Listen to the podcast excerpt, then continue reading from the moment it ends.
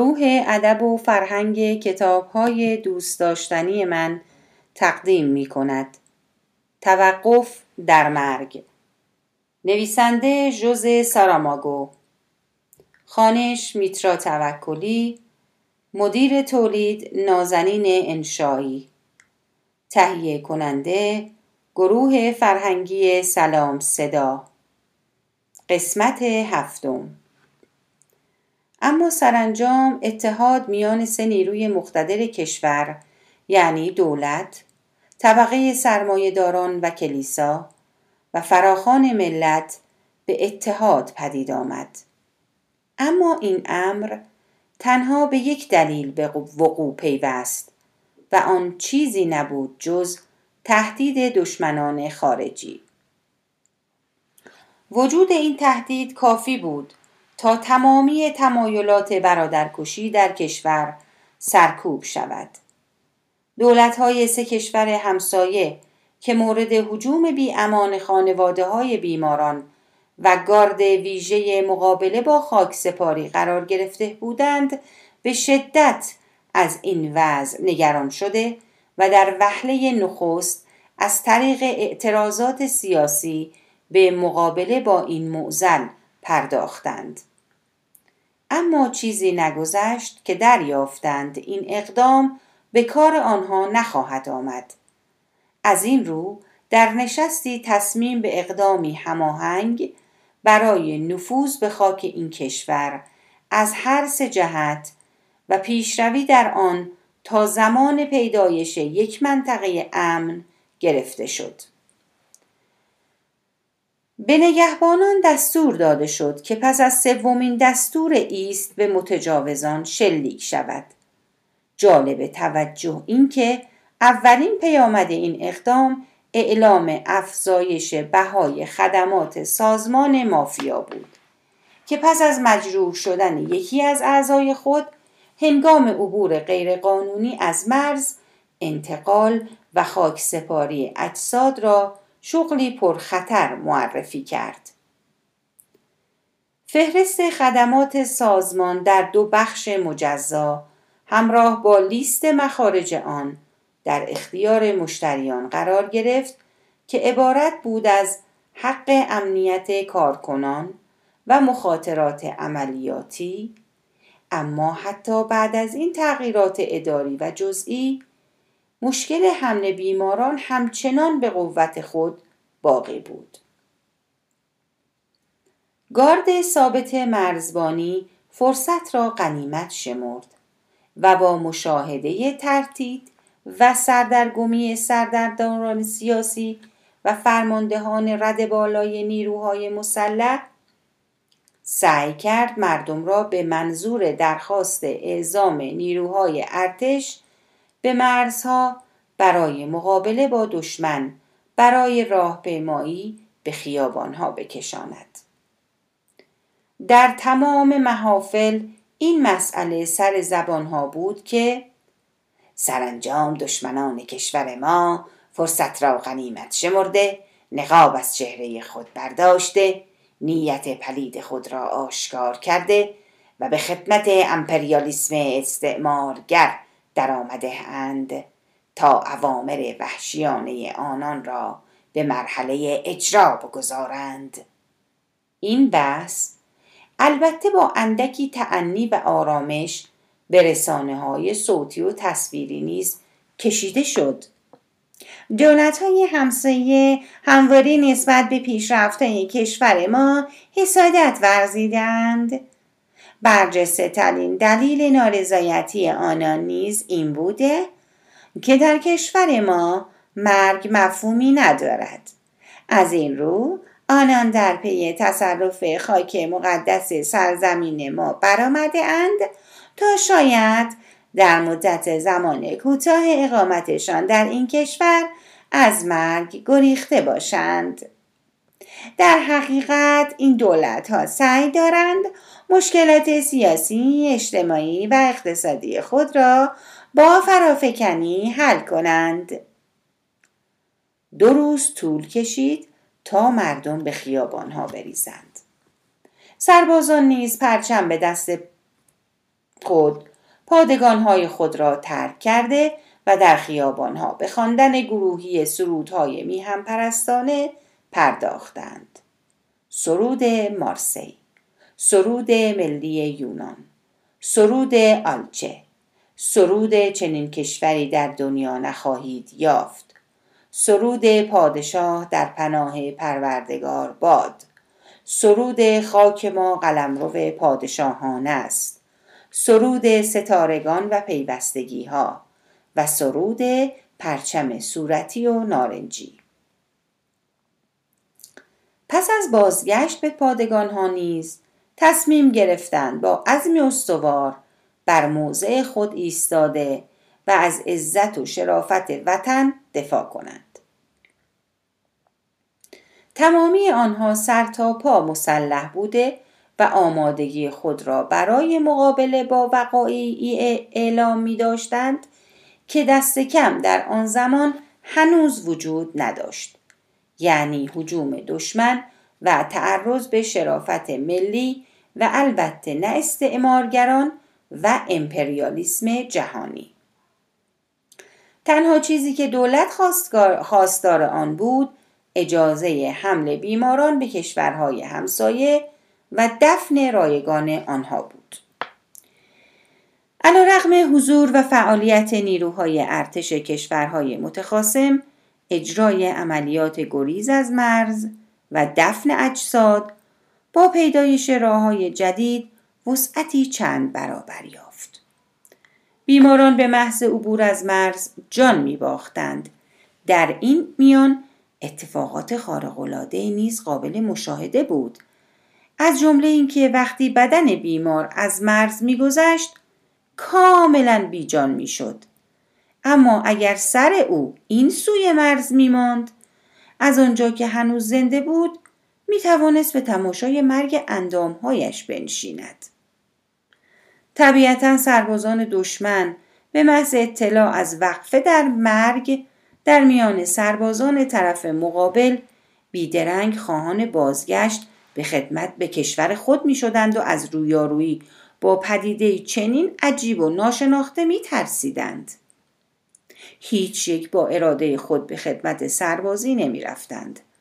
زیرا اطمینان داشتند که حتی اگر با شلیک های پی در پی و مسلسلوار سربازان این کشور را قطعه قطعه کنند آنها هرگز نخواهند مرد و این انسانهای فناناپذیر آنان را به شدت میترساند.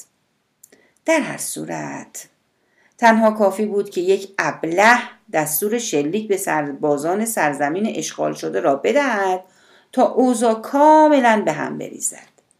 اما خوشبختانه هرگز چنین اتفاقی نیفتاد.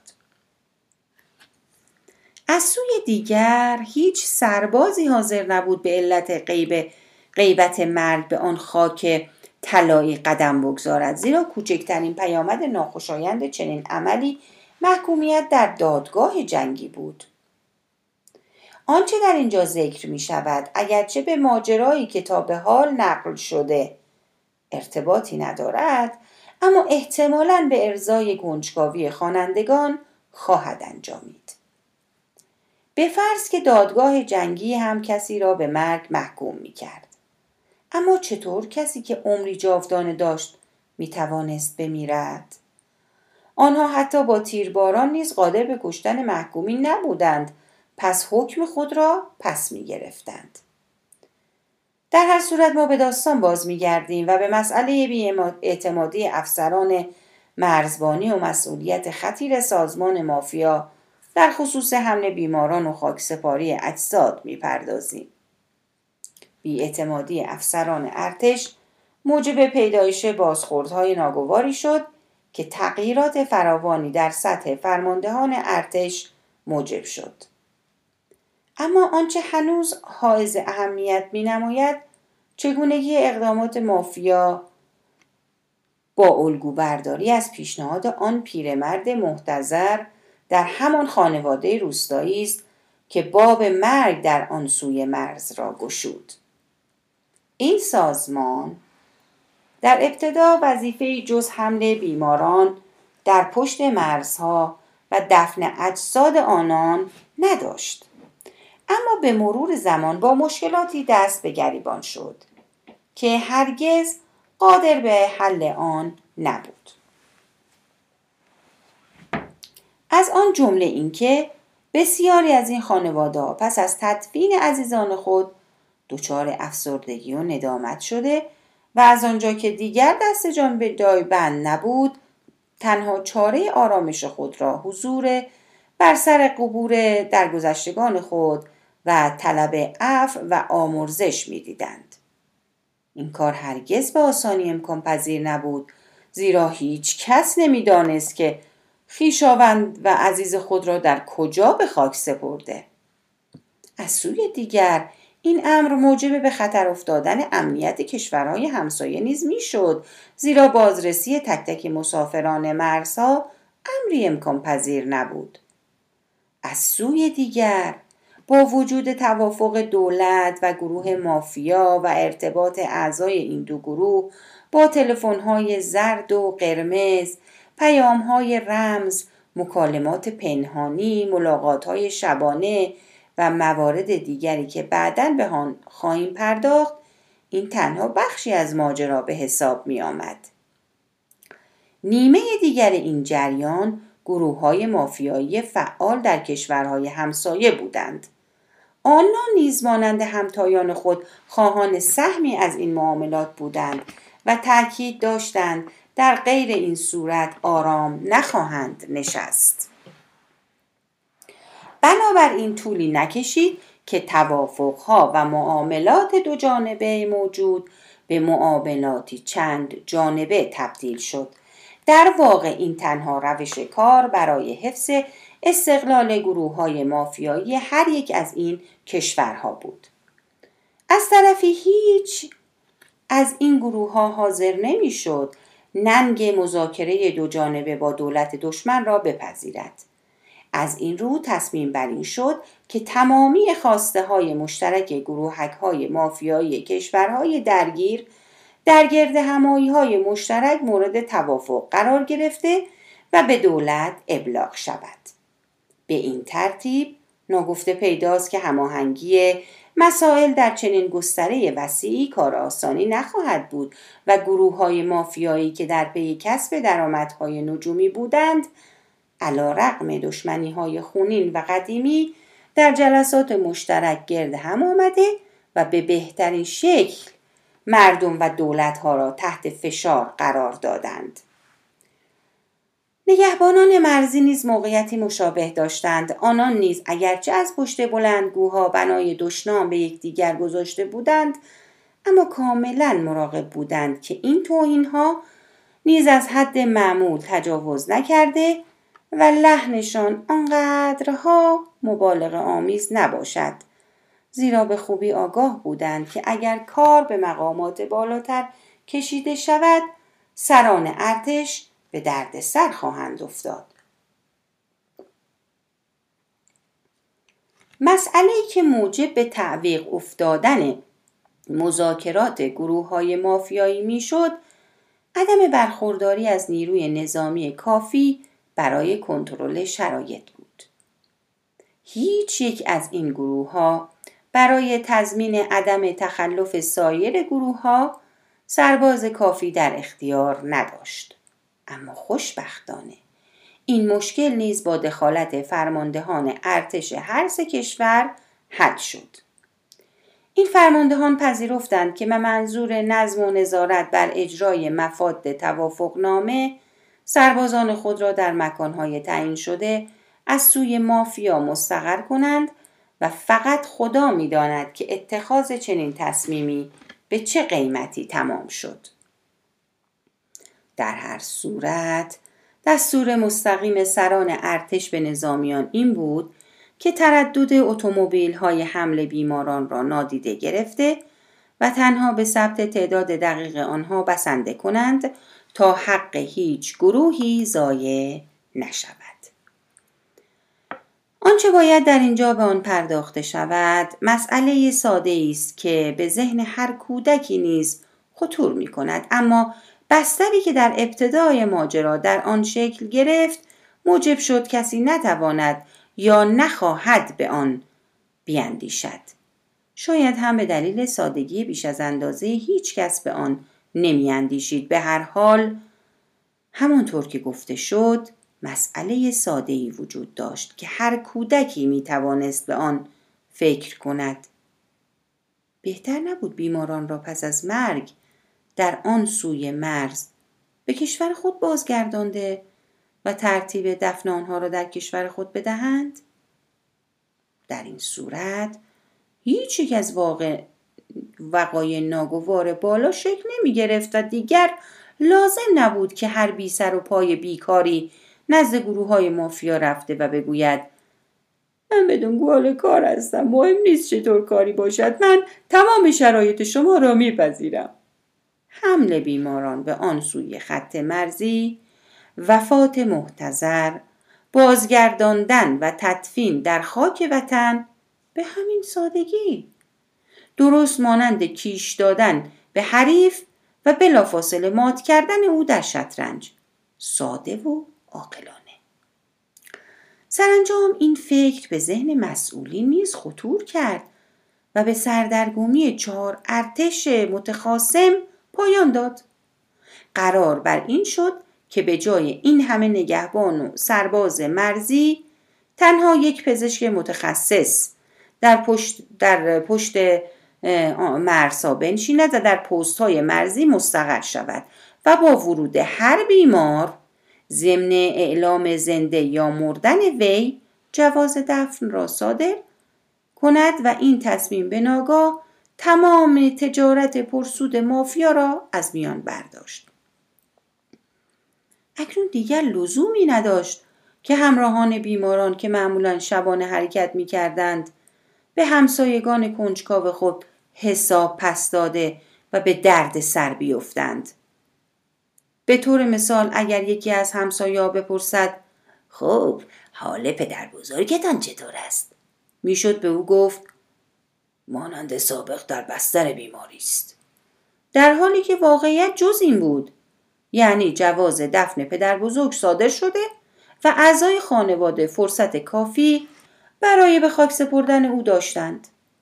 دیگر کسی مجبور نبود به دیگران توضیح بدهد چه زمانی پدر بزرگ را به آن سوی مرز برده به خانه برگردانده و دفن کرده است اعضای گروهک های مافیای هر چهار کشور به محض اطلاع از این تصمیم گرد هم آمده و تصمیم گرفتند در ظرف 24 ساعت راهکار مناسبی پیدا کنند این اتفاق نیز افتاد گاهی بود و آنها می نشستند و صحبت می کردند. کافی بود در جواز دفن تمامی بیمارانی که با این روش جان می باختند قید شود که خودکشی کردند. همین جمله کوچک همه دربهای بسته را به روی آنان می گشود. اگرچه گروه های مافیایی کشوری که مرگ در آن متوقف شده بود در میان مردمی تبهکار زاده شده بودند مردمی که از هیچ خلاف و جرمی عبا نداشتند و برای انجام هر کار بیارزشی فارغ از خیال مرگ رشوه می گرفتند دروغ می گفتند و کلاه برداری می کردند اما هنوز هم در میان اکثر مردم اکثر مردم این کشور خصلت بارزی به نام شرافت دیده می‌شد و هنوز هم علا تمامی خودکشی ها معاملات پنهانی و مهمتر از همه وقف در مرگ این ویژگی به عنوان ارزشی اجتماعی شناخته می‌شد. آنچه در این مدت مورد توجه نبوده و از سوی همه نادیده گرفته شده بود سرنوشت سایر موجودات زنده بود. تمامی جانداران ساکن در کوه دشت جنگل دریا رودخانه ها و چشمه ها همگی از اعتصاب مرگ در امان ماندند ماهی های کوچک آکواریوم که در آب اندک و کثیف خود بالا و پایین می رفتند زیرا صاحبان آنها که می‌دانستند دیگر از مرگ خبری نخواهد بود دیگر به آنها رسیدگی نمی‌کردند از ادامه زندگی در این محیط آلوده بسیار اندوهگین به نظر می رسیدند. روح سرگردان شناور بر آبهای آکواریوم در قالب فیلسوفی کوچک می رخصید و هزاران مسئله برای خود مطرح می کرد. آیا مرگ برای تمامی موجودات وجود یکسانی دارد؟ آیا برای مرگ تفاوتی دارد که جان یک انسان را بگیرد یا جان یک حیوان یا گیاه را آیا سرنوشت علف کوچکی که روی آن پا نهاده و نابودش می کنند با حیوان تنومندی که چند متر ارتفاع دارد یکسان است؟ آیا مرگ انسانی که می‌داند سرنوشت جز مرگ ندارد با اسبی که خبر ندارد خواهد مرد تفاوتی نخواهد داشت؟ مرگ یک کرم ابریشم چه زمان خواهد بود؟ آن هنگام که خود را در پیله محبوس نموده و تمامی راه های ورود و خروج را بر خود میبندد؟ و یا شاید جان این کرم مرده به جسم پروانه منتقل می شود. به راستی چه حکایتی است در پیله ای که موجودی در آن می میرد و موجودی دیگر در آن جای می گیرد. آیا کرم ابریشم نمی میرد؟ آنگاه از فیلسوفی کوچک پاسخ می شنید. کرم ابریشم نمی میرد زیرا روح او در پروانه زنده است. شاید پروانه نیز پس از تخم گذاری بمیرد. روح سرگردان با تغییر می گفت این را خودم بیش از تولد تو نیز می‌دانستم بدون تردید کرم ابریشم نمی میرد. زیرا با خروج پروانه هیچ جسدی در پیله دیده نمی شود. در این میان تنها یکی با مرگ دیگری تولد مییابد پروانه از کرم ابریشم حیات مییابد و پاسخ میشنید بله و باز هم این به معنای مرگ خواهد بود. نام این رویداد دگردیسی است. برای این پرسش ها نمی‌توان پایانی متصور بود.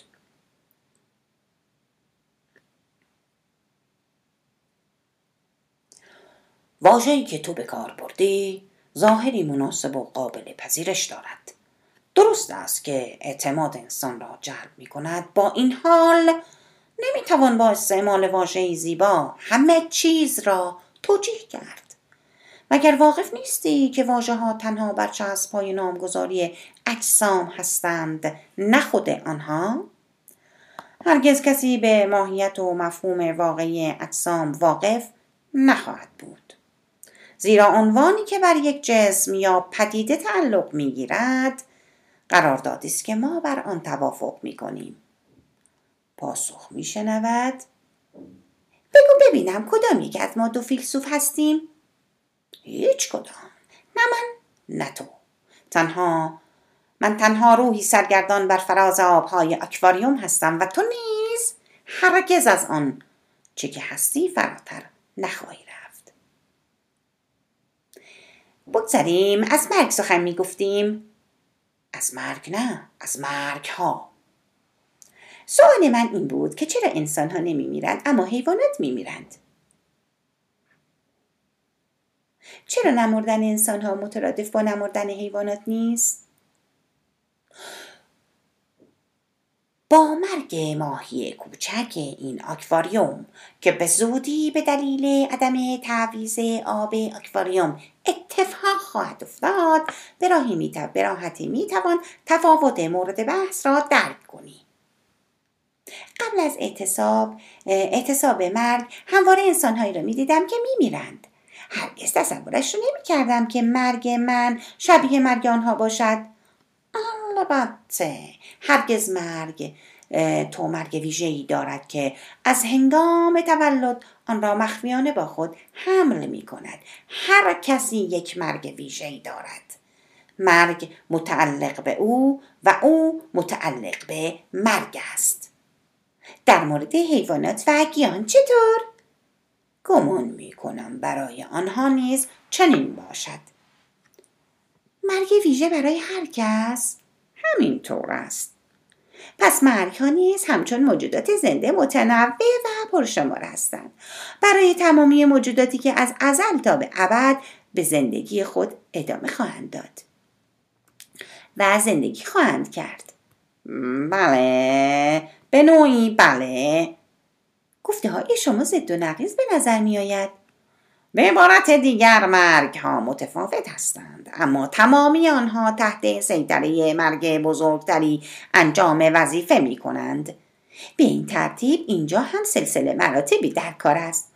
حتما همینطور است. بنابر آنچه تو می‌گویی؟ هر موجودی با مرگی به خصوص نامشخص و غیرقابل تفویض. بله. و بعد مرگی کلی و عمومی. دقیقا. و اینجا پایان و انتهای سلسله مراتب مرگ است. من در گستره تصورات خود مرگ دیگری را نیز می‌بینم. آخرین بلند پای ترین و والاترین. و آن چیست؟ مرگی که زمین و آسمان را دگرگون خواهد کرد. این مرگ برازنده نامش خواهد بود.